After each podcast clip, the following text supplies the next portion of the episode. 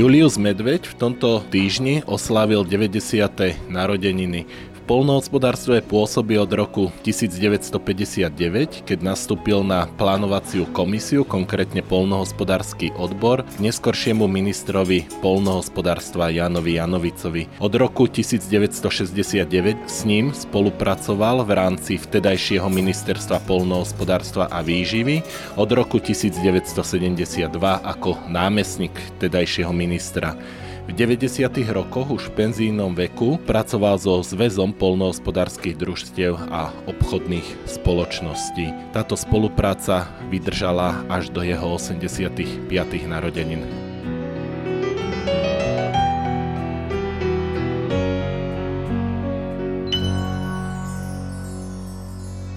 Pán Medveď, v 60. rokoch v rámci kandidátskej práce ste pripravili dizertačnú prácu Miesto a úloha polnohospodárstva v slovenskej ekonomike. Je o 60 rokov neskôr. Aké je miesto a úloha polnohospodárstva v súčasnej slovenskej ekonomike? Stručne povedané, nezameniteľné. Máme na európske pomery pomerne úrodnú pôdu, i keď o niečo menej ako Maďari alebo Češi ale mali sme veľkú výhodu v tom, že poľnohospodárstvo v Československu, teda aj na Slovensku, malo pomerne silné priemyselné zázemie, najmä agrárne strojárstvo a bolo medzi poprednými štátmi RVHP v mechanizácii, ale aj v biologickom výskume, v kvalite osív, zvierat a tak ďalej. Keď sa ale pozrieme na štatistiky, tak najmä v tých 50. a v prvej polovici 60. rokov to polnohospodárstvo malo problém nastúpiť na určitý rozvoj. Dá sa povedať, že stagnovalo, čo sa týka úrod, po prípade priemernej užitkovosti. Čo sa zmenilo, dajme tomu v tých polovici 60. rokov, že vlastne dnes už hovoríme o výkonnosti polnohospodárstva 70.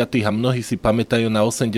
roky, ale tie prvé roky po roku 48 neboli neboli z hľadiska polnohospodárstva úspešné. Čo sa stalo, že vlastne ten rezort sa dokázal dostať do určitého výkonu? Polnohospodárstvo pred rokom 65 veľmi trpelo kolektivizačnými dôsledkami. My sme nastupovali do polnohospodárstva, tá garnitúra Janovicova, ako postkolektivizačná generácia vedúcich pracovníkov a podobne sa menila situácia v kvalite obsadenia rezortu aj v Prahe. Sformovala sa početná skupina odborníkov, vrátane profesorov z vysokých škôl a výskumných ústavov, ktorá pripravila ekonomickú reformu a bolo treba výraznejšie stimulovať poľnohospodárstvo, počnúť mzdovou oblasťou, po investičné podpory, pričom súbežne sa rozvinula príprava kádrov napríklad na Slovensku. Mnoho mladých predsedov družstiev alebo iných funkcionárov družstiev prešlo trojročnou školou na Nitrianskej vysokej škole, takže výrazné kvalifikačné kádrové posilnenie poľnohospodárstva, prišla výraznejšia podpora v chémii, v ochrane rastlín, v biologickom materiáli, známy pšenici profesor Špaldoň, ale aj mnohí iní, profesor Plesník. Janovic mal v kolegiu, povedzme, profesora Plesníka, ale aj profesora Vrtiaka z Vysokej školy veterinárnej z Košíc a iných takých popredných predstaviteľov. Do toho boli zapojené výskumné ústavy, ktoré sa rozvíjali. Takže bolo niekoľko takýchto faktorov. Ich výsledným efektom bol prudký obrad, zostup poľnohospodárskej výroby, ekonomické upevnenie družstiev. Vo všetkých výrobných podmienkach platila zásada, že každý hektár musí byť riadne obrobený a takto sme sa dostali k sebestačnosti Šikovných ľudí ale generuje každá doba. Tam treba asi nejaké líderstvo povedať, že takto to bude, alebo toto je nejaký cieľ. Skúsme pomenovať to, vy ste to jednej z prvých vied vašej odpovede povedali,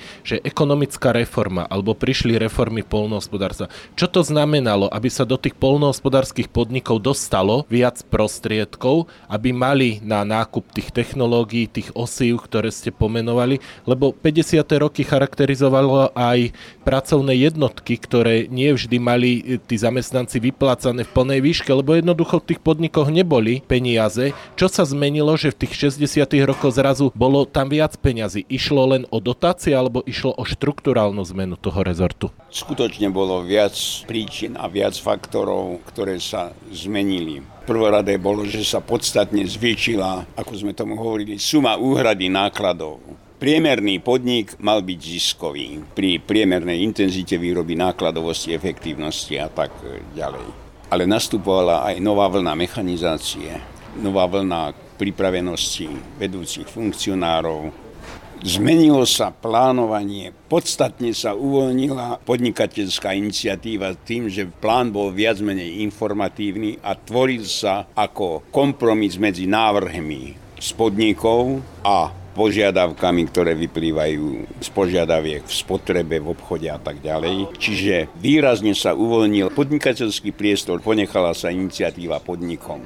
Takže rad takýchto faktorov spôsobil, že to úplne ožilo a ako si preboleli mnohých aj krivdy kolektivizačné, vtedy už nastupovali do funkcií synovia bývalých lepších gazdov, už neboli kádrové prekážky a podobne.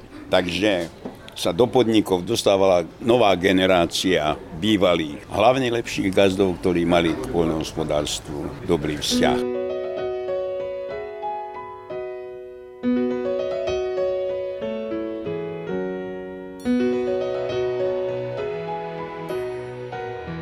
Som sa aj chcel spýtať, lebo o mesiac, vlastne o pár týždňov, bude 75.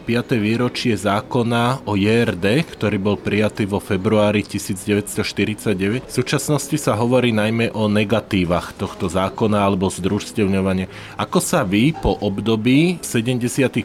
rokov, keď už máme časť tej vašej profesionálnej kariéry bola v minulom období, v minulom režime, časť bola v neskoršom období po roku 90, ako sa vy s odstupom času pozeráte na to samotné združstevňovanie alebo na tú samotnú kolektivizáciu? Slovensko má v Európe najviac rozdrobené vlastníctvo pôdy a najviac parcelne rozdrobené poľnohospodárstvo.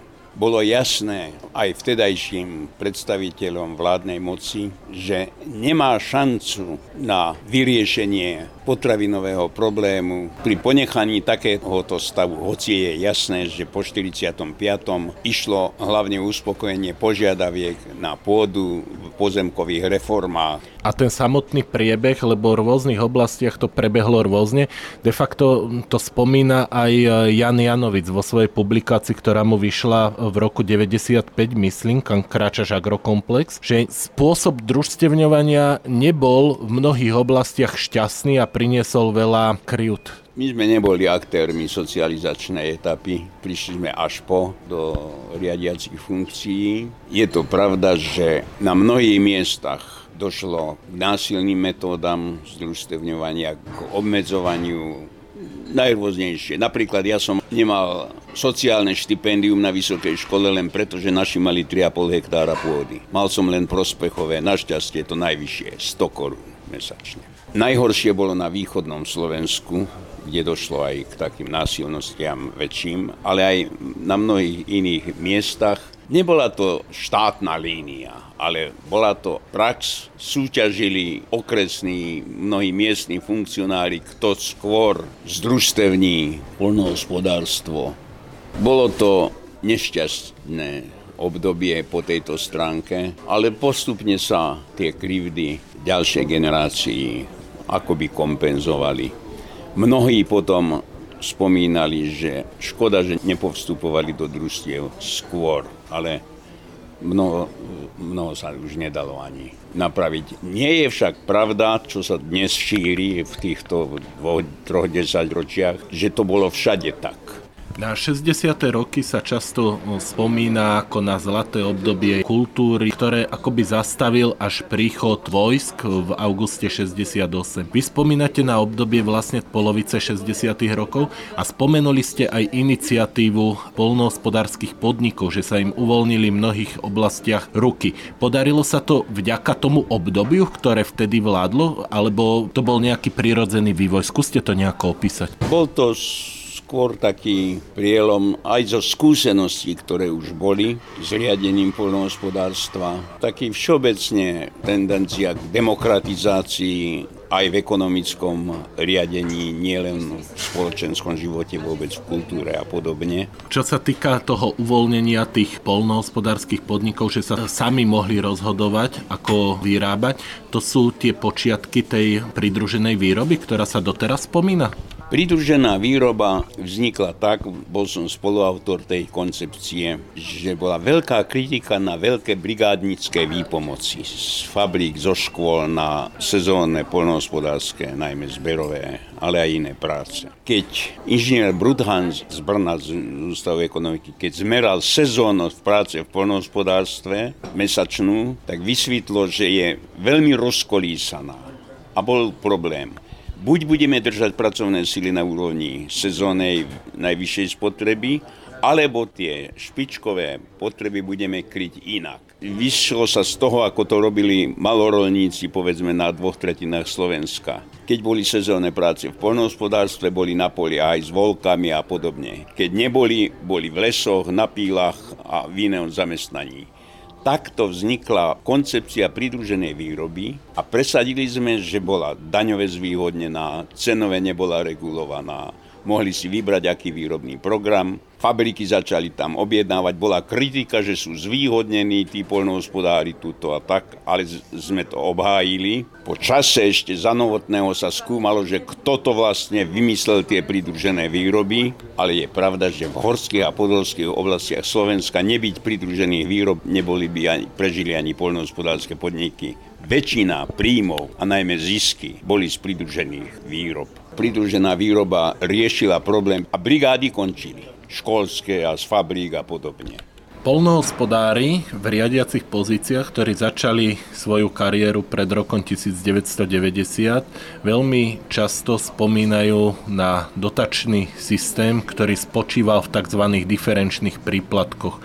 Skúste vysvetliť, čo to znamenalo a či by tento systém bol udržateľný aj v neskoršom období, dajme tomu aj v súčasnosti. Áno, to bol na vedeckých základoch, na vedeckej klasifikácii kvality úrodnosti pôdy, nákladovosti, svahovitosti a tak ďalej, postavený systém so sadzbami diferenciálnych príplatkov asi v 32 bonitných triedach. Žiaľ, naši predstavitelia 90. rokov aj tiež pri vstupe do Európskej únie sa tohto systému vzdali, možno aj preto, že mu celkom nerozumeli a bol dosť náročný na zdroje zo štátneho rozpočtu a v 91. 2. došlo k prudkej redukcii zdrojov zo štátneho rozpočtu pod tvrdým vplyvom novej garnitúry na ministerstve že treba presadiť nákladové ceny poľnohospodárskych výrobkov a nie dotované ceny cez diferenciálne príplatky okrem iného. A keď zbadali, že to je nereálne, že nemožno cez nákladové ceny podstatne zdražiť potraviny a snažili sa to zvrátiť za ministrovania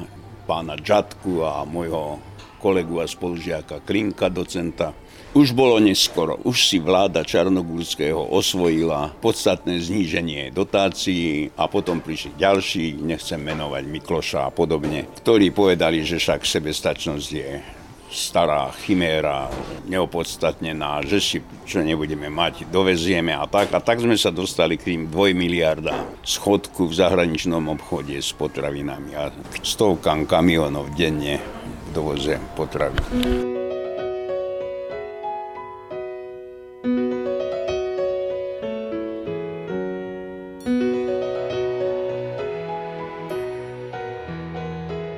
Čo hovoríte, znamená, že rezort sledujete aj v súčasnosti. Čo mu chýba a čo mu možno prevyšuje? Rezortu predovšetkým chýba pravdivý obraz, v akom je stave, pravdivý obraz o tom, kde sú základné príčiny tohto stavu, chýbajúce východisko z tohto krízového stavu, Tých koncepcií a programových vyhlásení po roku 90 je dosť, ale žiadna sa nerealizovala. Nikto nemal v pláne znížiť sebestačnosť nad súčasných 40%, ale je to realita. Takže ťaženie proti veľkovýrobe bolo ťažením proti konkurencieschopnosti a udržateľnosti slovenského poľnohospodárstva v rámci prebytkovej Európskej únie. No a to sa Západu podarilo. Oni potrebovali náš odbytový priestor pre západoeurópske prebytky a tak je to doteraz. Na druhej strane musíme povedať aj to, že napríklad Česká republika je v tej istej Európskej únii ako sme my a dokáže vyrábať štvornásobne viac mlieka, ako vyrábame my, pritom rozlohou nie je štvornásobne väčšia.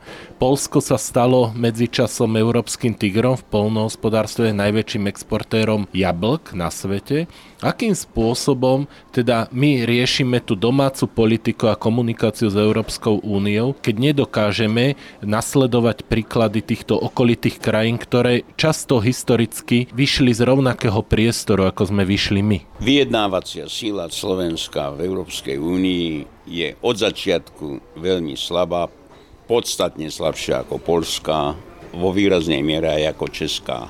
Ale Češi mali aj súkromný sektor silnejší, tam platilo pruské právo, že dedič jeden, takže súkromné farmy v Čechách sú násobkové väčšie ako väčšina slovenských fariem, čiže aj produktívne a tak. A vyjednávacia pozícia bola silnejšia aj preto, že o to náležite dbali my sme mali informácie z zväze družstiev, že naši predstavitelia sa niekedy až doma dozvedali, že čo dohodli, keď si nechali predložiť veci z angličtiny do slovenčiny. Takže počnúc tými sadzbami dotácií po formuláciu preferenčných podnikov, Prijali sme koncepciu malých rodinných fariem totálne nereálnu, ale dodnes žije v predstavách niektorých predstaviteľov, hoci dnešná generácia mladých ľudí, vrátane inžinierov z vysokej poľnohospodárskej vôbec nie je pripravená, netúži potom, aby súkromne podnikala na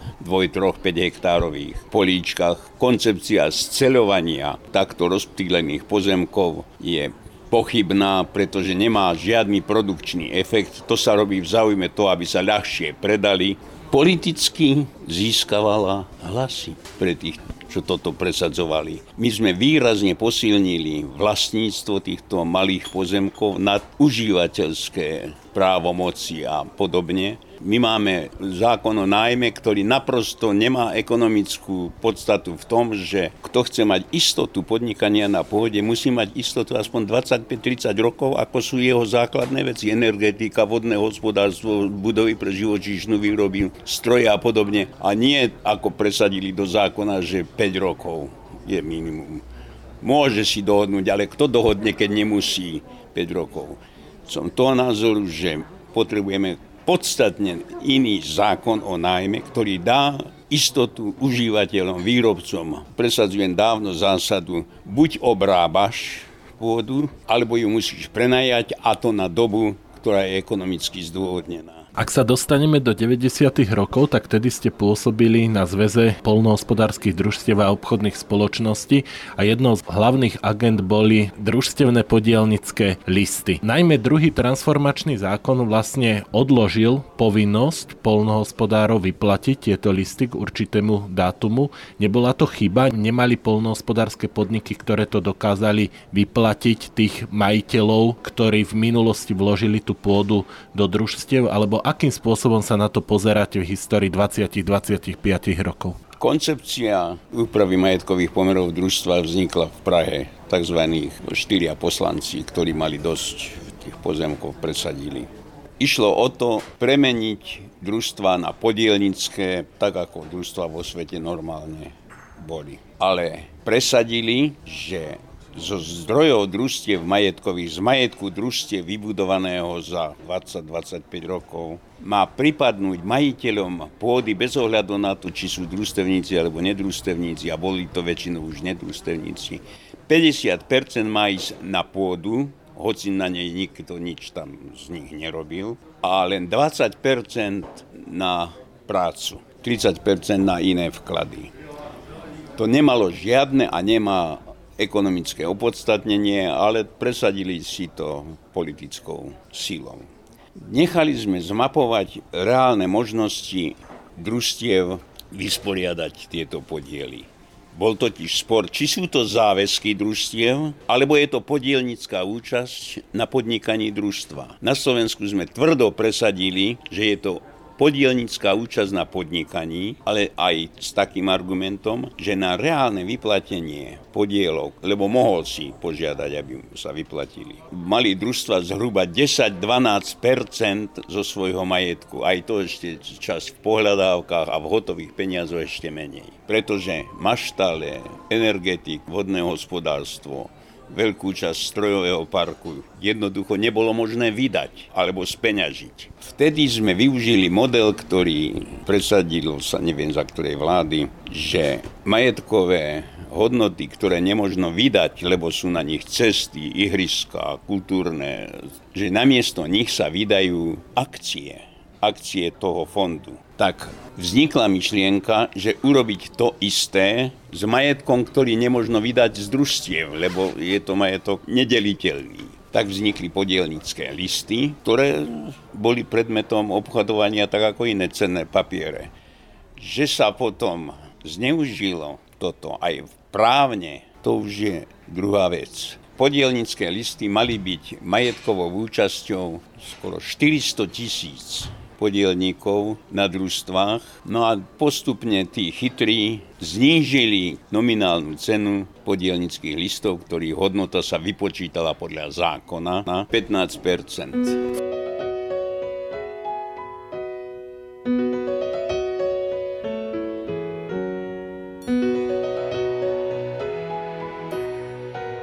tomto roku prvý raz slovenské polnohospodárstvo ide podľa strategického plánu 5-ročného dokumentu, ktorý je určitým manuálom, ako sa rozdeľujú európske a šťastie aj štátne zdroje v nasledujúcom období. Ako vy, ako autor mnohých koncepcií, mnohých dokumentov, mnohých článkov, vnímate tento dokument? Je to dokument, ktorý môže pomôcť určitej obnove polnohospodárstva? Môže pomôcť, ale v zásade tú pozíciu polnohospodárstva a situáciu, ktorá v ňom je, nezmení. To mnoho iných vecí by bolo treba riešiť a vidieť len v podporách a v ich zmenách a tak východisko je veľmi obmedzené. Skúste povedať vy z vášho pohľadu, čo by bolo potrebné z hľadiska štátnej politiky, aby, dajme tomu, tu bolo viac zvierat, aby boli podniky ekonomicky silnejšie, aby sa modernizovali výraznejším spôsobom, lebo teraz to tiež vidíme, že mnohé stavby živočišnej výroby sú z obdobia, kedy ste vy aktívne pôsobili a vzniklo ich veľmi málo po roku 90, ak si dobre pamätám, Slovenský zväz prvovýrobcov mlieka vyčíslil, že to je len približne 10% za 30-ročné obdobie. Skúste povedať, čo by sa malo robiť? V prvom rade by základnou prioritou v agrárnej politiky mala byť obnova konkurencie schopnosti poľnohospodárstva. A treba si povedať, čím je podmienená schopnosť. Dlho sa hovorí o výhodách z veľkosti, to sa uznáva v ekonomických teóriách, v bruselských dokumentoch a podobne. Ale my výhody z veľkosti nemáme, my chceme mať výhody z malosti. Takže zmeniť tento postoj, Cesta v malých farmách je cesta do buriny. Mladí áno, ale do podnikov, kde sa dá čo naučia, kde sadnú do moderných strojov, k moderným technológiám, živočíšnej výroby a podobne. Takže áno, mladých, ale tam, kde sa môžu rozvinúť ich vzdelania a tak ďalej schopnosti. Ja som v 93. napísal stať v rozhovore s, s redaktorom Pravdy, že horí a nevedno, čo ľahne popolom. Dnes už vieme, čo ľahlo po polu. Sú to tie špeciálne náročné výroby, alebo akým spôsobom to myslíte? To bola tá koncepcia spraviť slovenského poľnohospodárstva malovýrobné, rodinné poľnohospodárstvo, malovýrobné farmy. Že ako v Rakúsku. Ale aj v Rakúsku je to tak, že viac ako polovica farmárov musí mať iné hlavné zamestnanie. A Rakúšania mali hodne väčšie priemerné farmy ako my.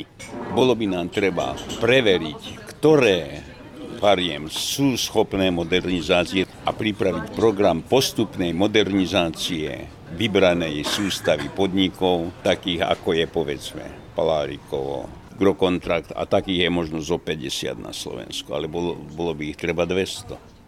a potom by sme sa pomohli. Ale takto by sa malo podľa môjho názoru postupovať. Plošne zdvihnúť poľnohospodárstvo nedokážeme ani za 30 rokov. Keď zoberieme do úvahy, koľko trvalo napraviť narušenú výrobu počas kolektivizácie a postaviť na moderný základ, tak minimálne toľko času by bolo treba, ak by bola politická vôľa, náležitá podpora na obnovu sebestačnosti.